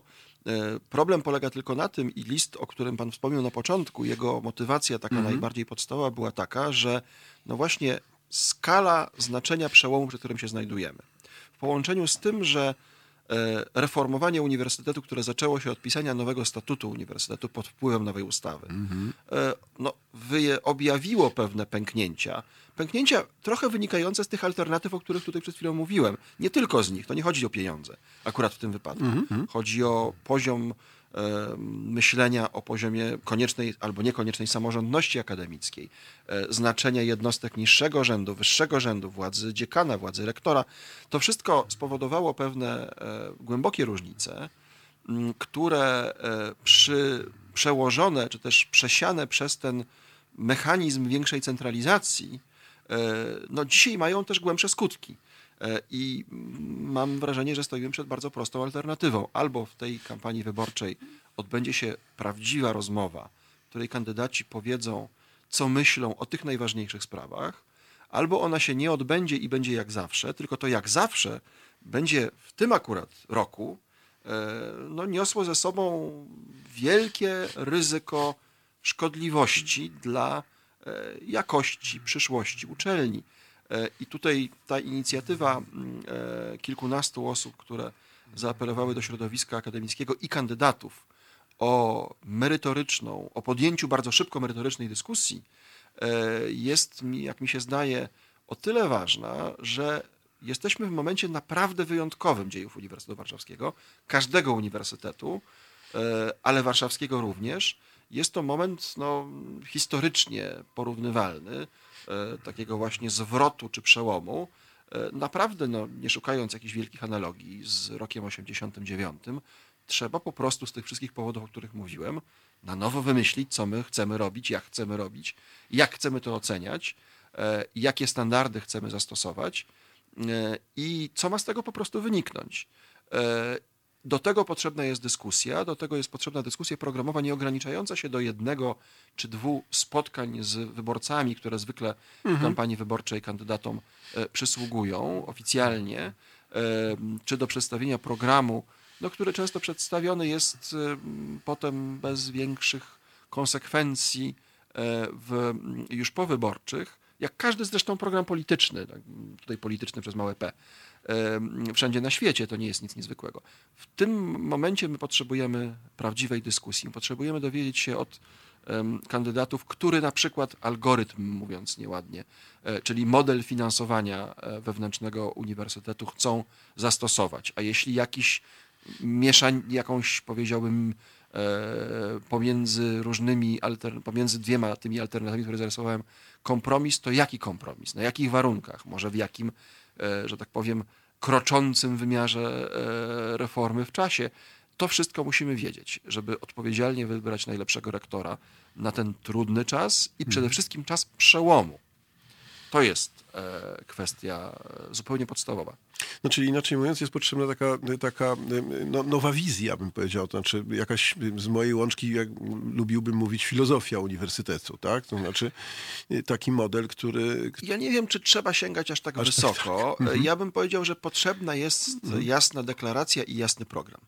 Jasny program zawierający się naprawdę w takich kilku podstawowych e, e, zasadach, które kandydat chce promować, e, który też wymusi relacje pomiędzy e, poszczególnymi jednostkami, no, elementami tego ciała akademickiego. Mhm. Mamy telefon, e, mamy telefon, więc proszę o założenie słuchawek. Halo, halo. Halo, halo. Dobry wieczór, Robert. Dobry, Dobry wieczór. wieczór. Dobry wieczór. Ja, czy ja mogę troszeczkę tak z boku tematu, chodzi mi tutaj o studia, ale oczywiście też powiedzieć, chciałbym pań, panów zdanie na ten temat poznać, bo wiem, że panowie jesteście akademikami. Mhm. Bo chciałem się trochę panów dopytać, jaki jest powód w obecnych czasach tego, że tak naprawdę dosyć mocno nam się ten tytuł magistra w społeczeństwie spauperyzował. E, Kiedyś, nie wiem, dajmy na to jeszcze w latach 90. no Żak przynależał do pewnej elity, prawda? Nie każdy był studentem, a jak ktoś już był, to w mniejszym wię- większym stopniu był uznawany za intel- intelektualistę. Pamiętajmy też, że to wtedy, czyli nawet już w tych mitycznych latach 90. zrodził się kult tej permanentnej edukacji. No dosłownie wszyscy mądrale telewizyjni, telewizyjni omnibucy na uczelni wmawiali młodym ludziom, jak ważny jest ciągły rozwój własnej osoby. Rodzice wychowywali też młodych ludzi w kulcie edukacji i wyższych studiów. No mieć magistra to przecież było coś, prawda? Wszyscy w to uwierzyli, poszli na te studia, no tylko, że przy okazji, jak się okazało, świat się leciutko zmienił i rodzice nie zdążyli sobie zaktualizować wiedzy o nim. Wychowali tych młodych ludzi powiedzmy, nie wiem, z gorliwością neofitów nowego systemu, z całą wiarą we własne siły w to, że jeżeli bardzo chcesz, możesz zrobić wszystko, co jest przecież wielkim kłamstwem, jak się okazuje. No ale oni nie moglibyś tego wiedzieć. No, mi się wydaje, że w obecnych czasach prestiż bycia studentem już w zasadzie nie istnieje. Jak, jak wspomniałem, spauperyzowało się to tylko i wyłącznie moim zdaniem przez pracodawców, którzy no, za nic mają ludzi z wyższym wykształceniem. Nie obchodzi ich to, że student napisał dwie pracę licencjacką, magisterską. No pewnie też wynika to też do pewnego stopnia z tego, że powstało sporo uczelni prywatnych, hurtowo produkujących tych magistrów. No wystarczy wiedzieć, że 3 minus 2 równa się 1 i już mamy przysłowiowe MGR przed imieniem i nazwiskiem. Z czego, z czego, z czego panowie to może wynikać, jak chcecie. Dobra, dziękuję bardzo. Dziękuję również, pozdrawiam. Kłaniam się. Y, No trochę mówiliśmy o tym w pierwszej części, y, w pierwszej części programu. No, powtórzę, no trochę rzeczywiście tak jest. Y, mm, Trochę rzeczywiście tak jest. Nie wiem jak panu, ale mnie się to wiąże z y, takim y, modnym chyba ostatnio pojęciem tak zwanych umiejętności miękkich, tak? Przeciwstawieniem umiejętności twardych umiejętnościom miękkim. To znaczy taka sytuacja, w której wydawaje, wydaje, się, wydaje się, że y, na uniwersytecie my mamy taką tendencję, żeby sobie powiedzieć, dobrze, no jest jakiś kwant wiedzy, którą musimy przekazać i to uważamy za umiejętności twarde, tak? To coś potrafimy, po prostu coś wiemy, od czegoś jesteśmy fachowcami.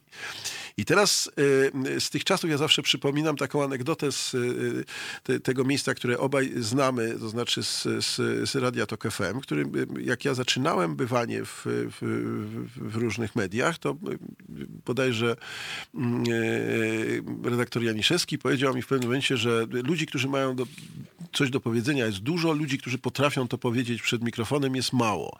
Czyli inaczej mówiąc, dochodzą te umiejętności miękkie, które dla pewnych pracodawców y, stają się ważniejsze. Tak? Znaczy rzeczywiście, y, y, oczywiście to inaczej pewnie jest w, w, na Warszawskim Uniwersytecie Medycznym, y, czy na fizyce naszej uniwersyteckiej, a czym innym jest na historii, czy na polonistyce y, Na fizyce nie jest bardzo inaczej niż e, na kierunkach humanistycznych. humanistycznych. E, W ogóle jest w tej chwili taka mm, e, dyskusja nie tylko na uniwersytetach, również w Akademii Nauk. I to właśnie na kierunkach, z tego co ja, co ja słyszałem, Ścisłych. przyrodniczych między Przyrodniczych, innymi, jak bardzo kompetencja popularyzacji nauki e, powinna liczyć się w ocenie pracownika, Tak. tak, już mówiąc bardzo skrótowo. Jak bardzo te kompetencje, które wynikają z nawiązywania kontaktu z tym, co się teraz nazywa bardzo tak ogólnie otoczeniem społecznym, co obejmuje zarówno wielkie korporacje, jak i właśnie no, słuchaczy radia, jest kompetencją akademicką. No, w dzisiejszych czasach już jest. Tak. E, I pytanie, czy to się powinno, nie powinno, w jakiej skali powinno, jak ważone powinno przenieść na ocenę kompetencji, ocenę jakości, że tak powiem, e, pracy e, poszczególnych e, członków e, akademickiej wspólnoty. E, To znowu jest coś nie, wcale nie nowego, to zawsze było. E, no, pamiętajmy o tym, że nowe media czy media elektroniczne stworzyły mm, dodatkową, tak powiem, zawód czy rolę społeczną, która istniała zawsze, ale nigdy nie miała takiego zasięgu i tak potężnej e, tuby, e, co się nazywa w świecie anglosaskim public intellectual. Mm.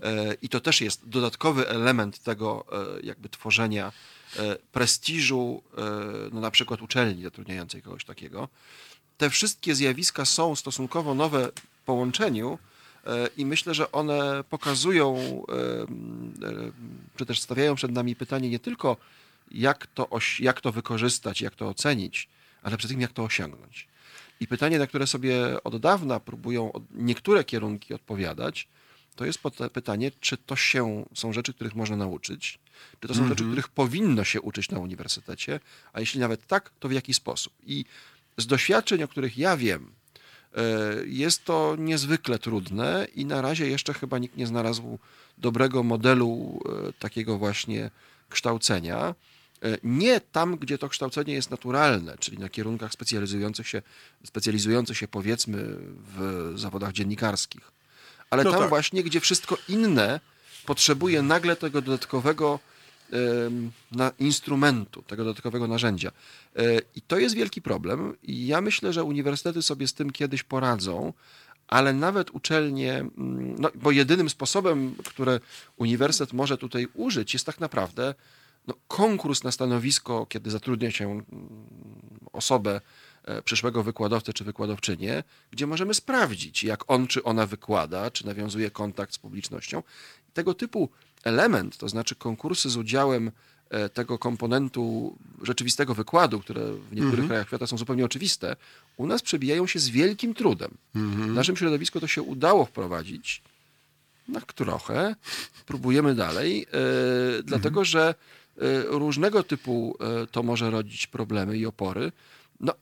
I ja też wcale nie wiem, czy to jest tak naprawdę idealne rozwiązanie. Znaczy, to jest taki, taki dylemat, który ma chyba każdy student, to znaczy potrafi natychmiast pokazać, że są prowadzący, którzy są znakomici. Ja przypominam sobie profesora Adama Sikora z, z, z Uniwersytetu, z, z mojego ukochanego Instytutu Filozofii. I przypominam sobie zajęcia z, z nim, po których byłem tak zmęczony, że w zasadzie mogłem tylko pojechać do domu albo pójść do, do łaźni miejskiej po drugiej stronie jeszcze za, tych, za, za moich czasów właśnie miejska na krakowskim przedmieściu działa, działała tak naprzeciwko kościoła.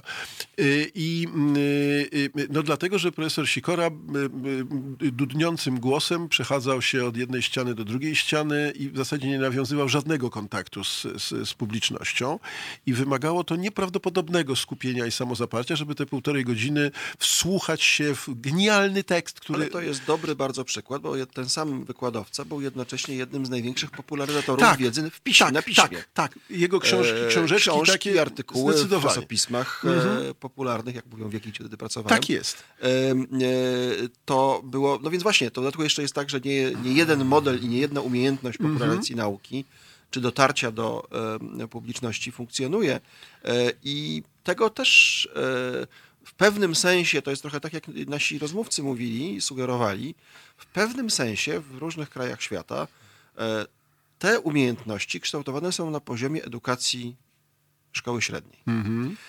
Jak do niedawna w systemach, bo ja wiem, francuskim czy innych, e, pewne umiejętności retoryczne potrzebne do mm-hmm. wykładania. E, to już nie jest rzeczywistość naszego czasu. Nagle się okazuje, że rzeczy, których kiedyś uczono w szkole, my się musimy teraz we własnym zakresie douczyć, no dobrze, ale to jest, pracując już. Ja wiem, ale to jest y, y, y, taki problem, który ja mam nauczając nauczycieli. I ja im to samo mówię, to samo, co, co w tej chwili pan nam tutaj mówi. I mówię im tak, że no, no tak, do tej pory mieliśmy taki model, mówiąc troszeczkę znowu siekierą, że przychodził nauczyciel, wykładał swoje tezy i sprawą ucznia było, czy on to zrozumie, czy on tego się nauczy i tak dalej, i tak dalej. I nikt nie rozliczał nauczyciela, wszyscy jakby na dzień dobry zakładali, że nauczyciel wie, nauczyciel mówi, a jeżeli uczeń nie umie, to jest jego wina, a nie nauczyciela. Teraz mamy, y, teraz mamy znowu, jeszcze proszę mnie tutaj nie, nie, nie skrzyczeć za, za czarno-białość, ale teraz mamy troszeczkę takie przegięcie, jak myślę, w drugą stronę. Y, to znaczy taką sytuację, że y, no właśnie to ty, nauczycielu, musisz przyjść i jak ja niekiedy złośliwie mówię, zatańczyć i zaśpiewać po to, żeby ciebie polubili, bo jak wszystkie amerykańskie książki mówią, y, jak cię polubią, to cię zaczną słuchać. Jak cię nie polubią, to się zamkną i y, y, y, dotrze do nich jedna setna tego, co chcesz im powiedzieć i nie będziesz miał żadnej skuteczności dydaktycznej. No, oczywiście, tutaj nie, nie, nie wchodząc w jakieś techniczne szczegóły, e, w naszej w praktyce wykładu, przynajmniej w dziedzinach humanistycznych, coraz większą rolę odgrywają media wizualne, e, prezentacja PowerPointa i tak dalej. Przy czym oczywiście dla pewnych zjawisk czy problemów to jest dobry pomysł i dobrze, dobrze służy, dla innych nie. Trudno robić analizę tekstu literackiego, puszczając na chwilę slajd PowerPointa e, w dowolnym języku i w dowolnej tak dyscyplinie. E, Tutaj pewne potrzeby e, studentów również trochę rozmywają się z naszymi wyobrażeniami o tym, co jest dla nich dobre edukacyjnie. No na przykład e, wielkim problemem e, coraz większej liczby, tu znowu nie chcę jakoś w szczegóły techniczne wchodzić, e, wykładowców na świecie jest to, że studenci coraz bardziej oczekują, że otrzymają pewien pakiet informacji, czy tak. to w formie na dysku, czy w innej formie elektronicznej zamknięty, e, z którego się będą uczyć. To jest niby bardzo nowoczesna metoda dydaktyczna, ale ona zabija poszukiwanie. Czyli studiowanie. Czyli studiowanie, bo e, kiedy studentowi wskazujemy książkę, którą musi najpierw znaleźć, znaleźć w niej odpowiednie miejsce wcześniej wskazane, e, to już mamy do czynienia z tym elementem, my to nazywamy no, kwerendą, Tak. czy właśnie poszukiwaniem, e, która po pierwsze także kształtuje jego umiejętności poza, by się tak wyrazić, sumą wiedzy. E, I mm, te umiejętności poszukiwania informacji dobrego, no teraz już również, o czym zaczęliśmy, od czego zaczęliśmy dzisiejszą naszą rozmowę, e, w mediach elektronicznych, w zasobach elektronicznych, są nadal niezwykle ważne. E, Tutaj znowu potrzebna jest pewna równowaga między tym pakietem, który przekazujemy, bo tak jest po prostu wygodnie i tak jest też pod tymi względami dobrze i w pewnych sprawach jest to bardzo ważne, a tym, czego oprócz sumy informacji ma nauczyć studenta uniwersytet. O tym między innymi świadczy bibliografia, ponieważ właśnie jest, po- po- pokazuje bardzo wyraźnie, czy, czy student, Oczywiście. czy ktokolwiek, kto, kto, ktokolwiek pisze, umiał skojarzyć Oczywiście. różnego rodzaju. Pamiętajmy też o tym, że- że coraz większym problemem uczelni, nie tylko w Polsce, staje się status biblioteki po prostu. Mhm. Nie wszystkie dyscypliny na bieżąco korzystają z zasobów bibliotecznych. Nie mówię teraz o papierowych również Jasne. e, innych, ale przede wszystkim papierowych. E, I e, biblioteki stają się no, nieoczywistym tak naprawdę dobrem e, świata akademickiego. Tutaj dla mnie, jak nie jestem jakimś wyznawcą fanatycznym, ale niedoścignionym wzorem są dobre uczelnie amerykańskie, gdzie niektóre przynajmniej biblioteki mają po prostu status świętej krowy, a to dlatego, że często pochodzą z no, jakby legacji dobroczyńców uniwersytetu. Jak jakiś dobroczyńca uniwersytetu przekazał swoją bibliotekę w dziedzinie historii sztuki imienia swojego, jest ona na kampusie posadowiona, to nikt nie będzie miał pomysłu, żeby ją rozparcelować, gdzieś przenieść, e, bo mamy szacunek też dla tej tradycji będziemy tę bibliotekę rozwijać dalej. E, Tu też centralizacja, problemy e, organizacji życia akademickiego od tej strony są bardzo poważne, ale to wszystko napra- naprawdę sprowadza się do tego jednego pytania. Czego poza ścisłą wiedzą uczy uniwersytet E, i czy pewne tendencje w dydaktyce współczesnej nie sprzyjają paradoksalnie temu, żeby uczyć tylko wiedzy, Tak. bez możliwości, umiejętności do tej wiedzy docierania, ale także konfrontowania ze sobą tej wiedzy w, wśród studentów e, z ich wykładowcami. Tutaj nie ma żadnej recepty, każda dyscyplina jest trochę inna, każdy kierunek studiów jest trochę inny. I myślę, że jak w wielu dziedzinach życia naszego, zdrowy eklektyzm jest tym, co powinno nam przyświecać. Pan używa słowa eklektyzm. Ja bym się powołał na słowo holizm, które się bardzo często. Ja rozumiem, że to mniej więcej to samo, tylko z pewnym innym wartościowaniem, przypuszczam. Znaczy, ja sobie myślę, że na, na poziomie akademickim my zaczynamy mieć ochotę, czy cenić taką umiejętność ponownego łączenia tego, co zostało na etapie szkoły i podstawowej, i nawet licealnej, niestety, mojemu ubolewaniu, podzielone Tak? To znaczy w pewnym momencie zaczynamy mieć y, nadzieję na to, że prawdziwy y, ktoś, kto będzie zajmował się nauką, kto, kto będzie coś odkrywał, y, niekoniecznie na uniwersytecie, ale i poza, w biznesie, czy w, w, w poszukiwaniach naukowych, czy w tych związkach, o których się od czasu do czasu mówi, nauki z, z biznesem właśnie, że to tam jest potrzebne łączenie łączenie różnych sfer, e, e, różnych dziedzin. Ja moich studentów humanistów cały czas namawiam do tego, żeby spojrzeli na przykład na, nie wiem, wielki wybuch, powstanie świata jako problem humanistyczny, żeby pamiętali o tym, że, że, że takie nawiązania są bardzo istotne, bo my wtedy widzimy świat w całości. I do tego jest potrzebne studiowanie, do tego jest potrzebne wykraczanie poza to, co pan mówi. Tak? To znaczy, mówi pan, że to są takie elementy nowoczesnego podawania pewnego, e, pewnych materiałów czy coś takiego, ale to ma też wymiar taki dość prymitywny, to znaczy, że czytamy daną książkę od strony 122 do, 100, do strony 145. Przypuszczam, że zawsze tak było. Mhm. E, ja nie, nie, jestem, nie żyję mhm. w przekonaniu, że świat był kiedyś lepszy niż nasz świat.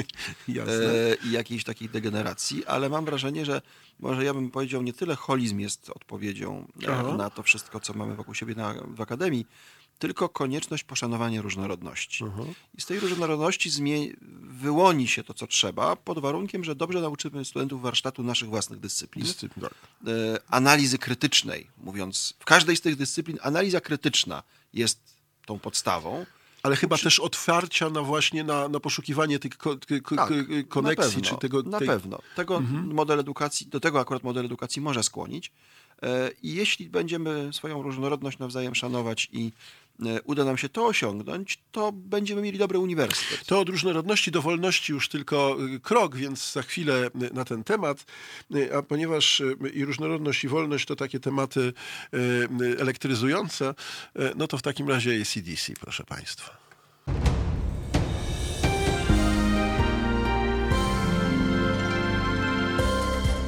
Halo Radio. Pierwsze medium obywatelskie.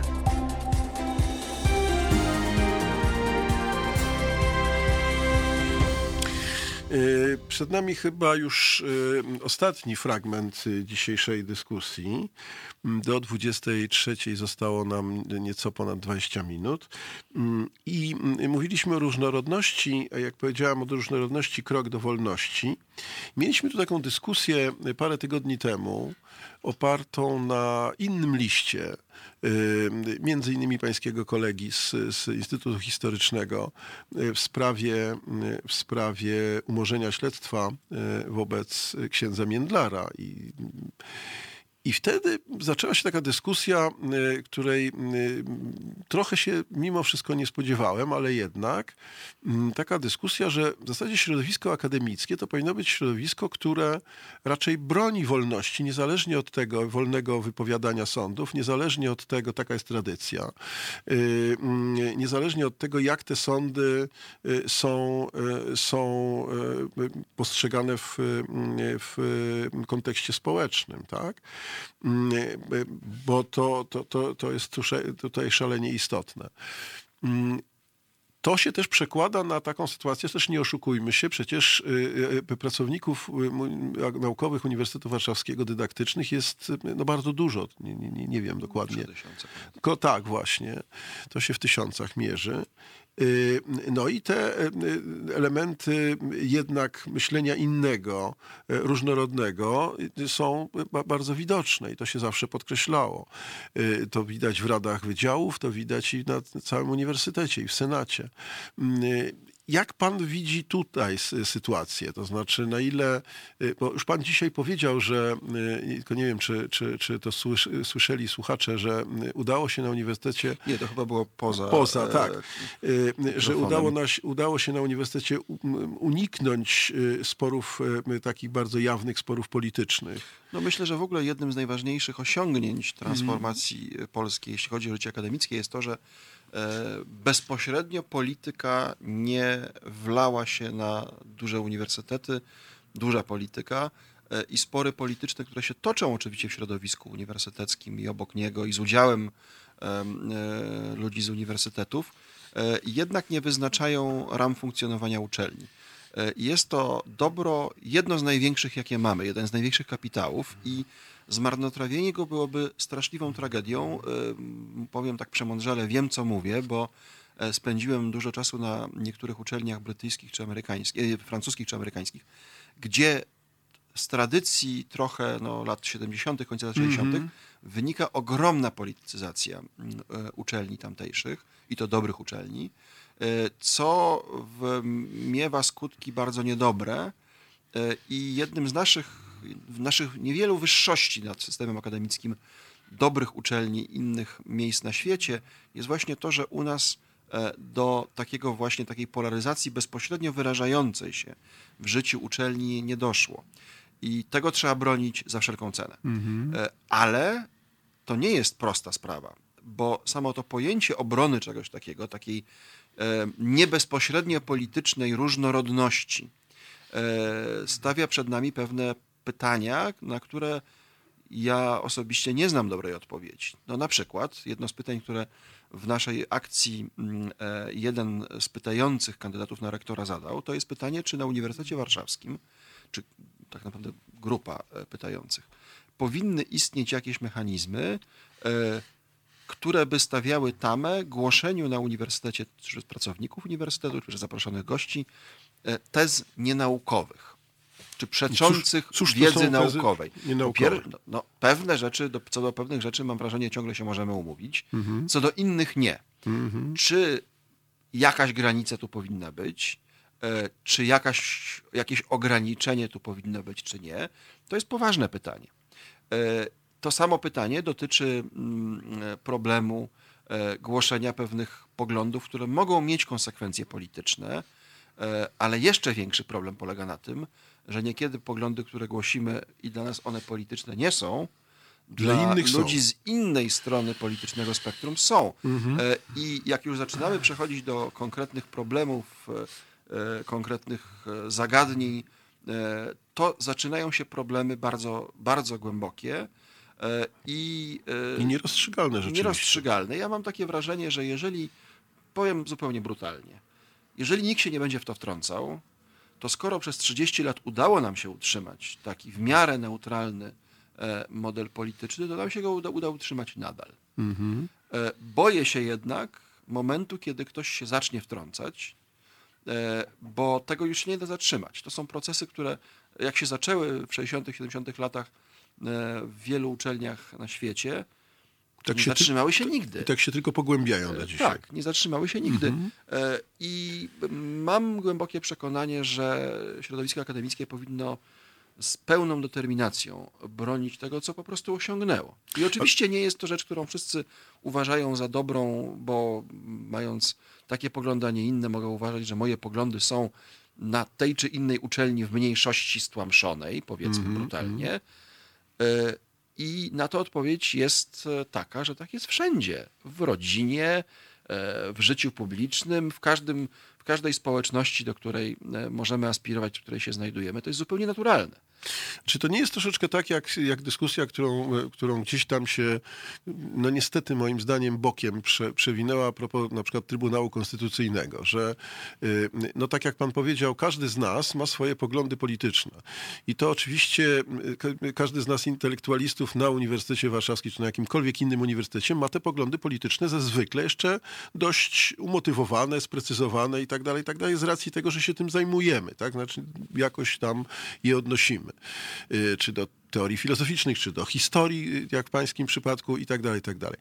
I teraz y, mm, jest też tak, że mm, nikt tego nie neguje, y, ale jest coś wyższego, to znaczy jakiś taki rodzaj uczciwości intelektualnej, jakiegoś takiej, czegoś, co się, no oczywiście znowu niedefiniowalne, nazywa przyzwoitością, pewnym poczuciem przyzwoitości czy uczciwości. Ja miałem zawsze takie wrażenie, zarówno jako nauczyciel licealny, jak i później, y, czy równolegle nauczyciel akademicki, że ja sobie przyznawałem prawo mówienia, komentowania rzeczywistości, jednocześnie pokazując całą mapę możliwych innych innych interpretacji. Ponieważ zawsze miałem taką nieufność wobec takiego poglądu, że nauczyciel, czy znowu licealny, czy jakikolwiek inny, swoje poglądy ma zostawić, to się tak ładnie mówiło, z płaszczem w szatni, na, na tym. Moim zdaniem jest to niewykonalne. Problem nie w tym. Problem w tym, żeby być y, y, y, uczciwym w, zarówno w traktowaniu ludzi o innych poglądach, jak i w ogóle w nakreślaniu pewnej mapy tych poglądów. No oczywiście pewnym ideałem jest całkowita neutralność. Ideał to nie znaczy, to, że go nie można osiągnąć, to nie znaczy, że nie należy go wyznawać. E, I on na pewno nie jest osiągalny, ani osiągnięty na żadnej uczelni w Polsce, ale mam e, takie wrażenie, że obrona pewnego zespołu e, wartości, który wykracza poza e, takie czy inne postawy polityczne, jest naszym obowiązkiem. No to, to, o czym już przed chwilą wspomniałem, problem polega na tym, że mm, z różnych stron spektrum politycznego pojawiały się, pojawiają, będą pojawiać przekonania, że po pierwsze, jak to w dobie, że tak powiem, internetowej komunikacji i mediów społecznościowych, obowiązkiem uczciwego intelektualisty, czy każdego uczciwego człowieka jest powiedzieć wszystko, co myśli. Mhm. I w sposób maksymalnie ostry, czyli tak naprawdę wyraźmy siebie. Poza tym on jest do tego przygotowany, tak. bo e, to jest istotne. E, tak? Wyraźmy siebie, no powiedziałbym, burżuazyjna moralność potrafiła sobie radzić dużo lepiej mhm. E, z międzyludzkimi relacjami w pewnych przynajmniej sferach, mówiąc tak już zupełnie prowokacyjnie. Z drugiej strony e, to często jest tak, że w, na tym spektrum politycznym e, te środowiska, które po prostu mają mniejszą reprezentację w różnych grupach, e, no, będą w naturalny sposób poszukiwały mechanizmów obrony. I to znowu mogą być bardzo różne tego spektrum politycznego e, e, miejsca. E, I znowu rzecz polega właśnie na tym, żeby nie uczynić z tego jakiejś takiej areny mm-hmm. uniwersytecki. Ja bym powiedział, że e, chociaż niekiedy mam potem mało powodów w realnym świecie, jestem wyznawcą przekonania, że zdrowy rozum e, czy pragmatyzm pewnych postępowań międzyludzkich potrafi rozwiązywać różne konflikty i sytuacje. Mm-hmm. Od rozwiązywania często tych sytuacji jesteśmy w sytuacjach szczególnych, bardzo ekstremalnych. Posiadamy instrumenty prawne, wprowadzanie instrumentów, które do tego właśnie obszaru no, jakichś wyjątkowych zjawisk e, chciałyby mhm. przełożyć na narzędzia administracyjne, jest bardzo niebezpieczne. Yy, halo, halo. E, dzień dobry panie doktorze, Marek z tej strony. Dzień dobry. Panów. Kłaniam się. E, chcę się odnieść trochę do mm, wcześniejszego tematu, dlaczego E, nasze uniwersytety, uniwersytety są na końcu rankingów. Mhm. A, i, i, dlaczego jest tak, tak słabo z naszym szkolnictwem wyższym. E, ja trochę reprezentuję specyficzną e, dziedzinę, jeśli chodzi o uczelnię, bo, e, bo uczęszczałem do szkoły wyższej uczelni artystycznej i tam na przykład problemem dosyć sporym były pieniądze nie mhm. trudno się domyśleć. E, system, który, e, który był promowany, a dawał uczelni e, większe pieniądze i lepsze środki, kiedy tych studentów było więcej. Po prostu e, był taki reżim ilościowy.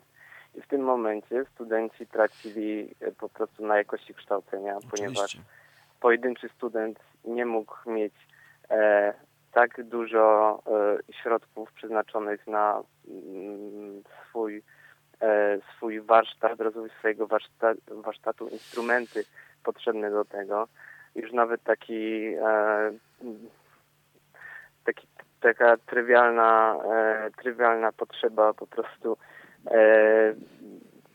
przestrzeni warsztatowej i, i sal, w których, w których pracowaliśmy no i niestety e, w czasach, kiedy, e, kiedy moi wykładowcy na, dostawali się dostawali się na uczelnię e, było około 30-20 osób na jedno miejsce. Tych miejsc było 6 do 10 i jakość kształcenia była znacznie, znacznie wyższa.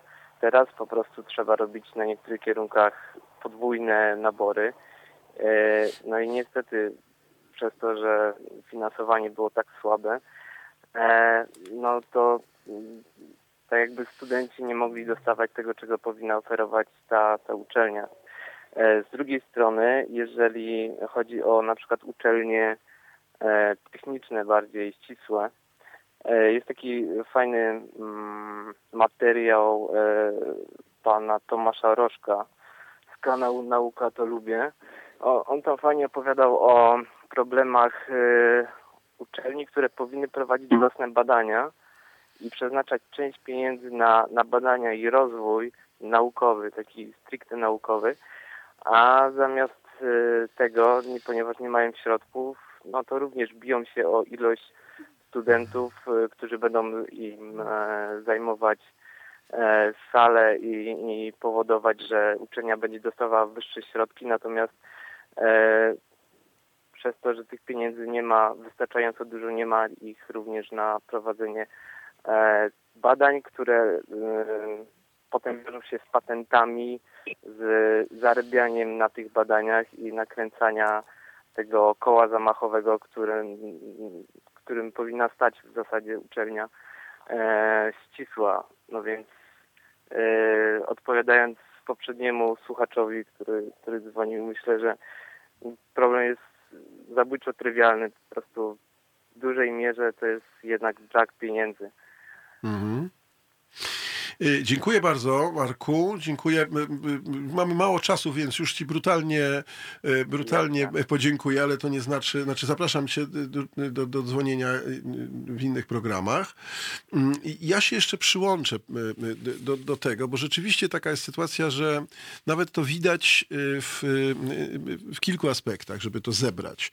Mianowicie Marek mówił o tym, że nie było dostępu do środków, nie było też dostępu do samych nauczycieli akademickich. Tak? Tak? To znaczy y, y, oni byli zubożeni nie tylko w sferze materialnej, ale w sferze dostępu do, y, do intelektu, do mistrzostwa swoich, swoich nauczycieli. To, co, co może, trudno powiedzieć, co, co ważniejsze, tak? To jest jedna rzecz. Druga rzecz to jest to rzeczywiście, że niekiedy się mówi, dlaczego, dlaczego chociażby na przykład w sferze nauczycielskiej, dlaczego się nie odrzuca studentów Dlaczego studenci, jak zaczęli studia, to w większości jest takie poczucie, że kończą te studia w ogóle, nie ma problemu, tak?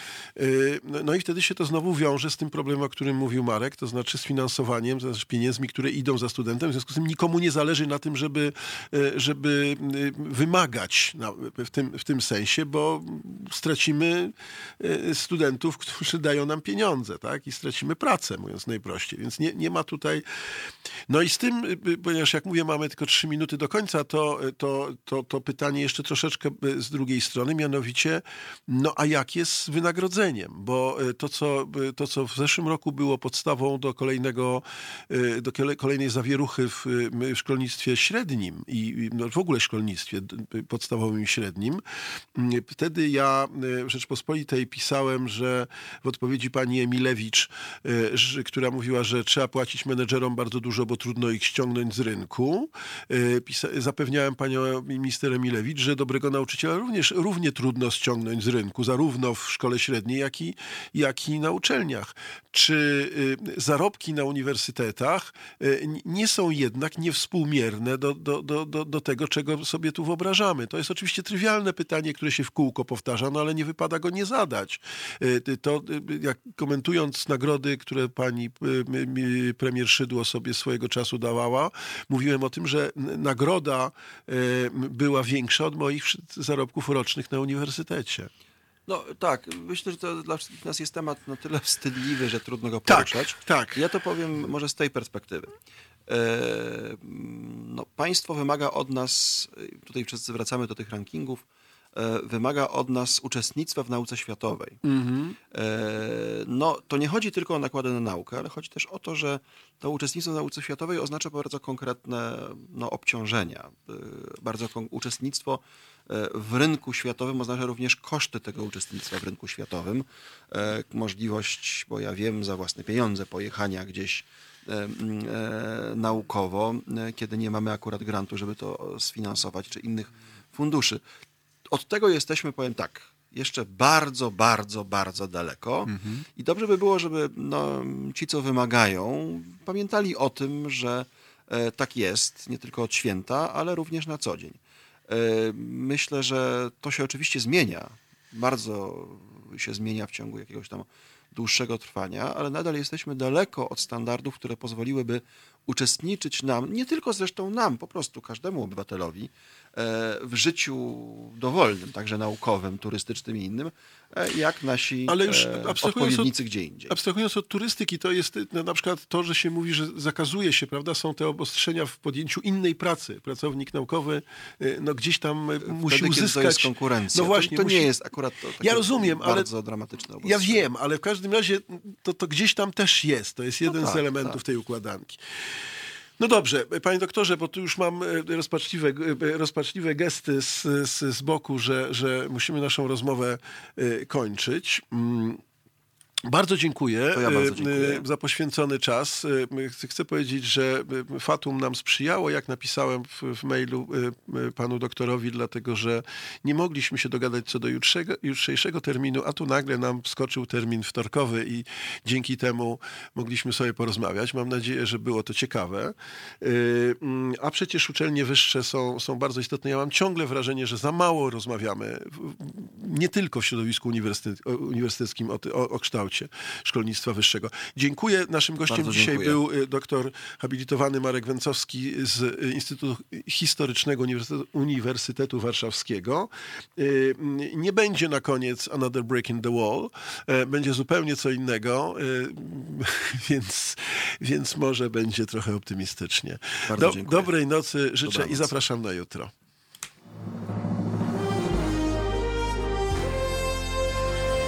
To proste. Żeby robić medium prawdziwie obywatelskie, potrzebujemy Państwa stałego wsparcia finansowego. Szczegóły na naszej stronie www.halo.radio, w mobilnej aplikacji na Androida i iOS-a oraz na koncie Fundacji Obywatelskiej w serwisie www.patronite.pl. Naszym darczyniom i darczyńcom serdecznie dziękujemy. www.halo.radio. Słuchaj na żywo, a potem z podcastów.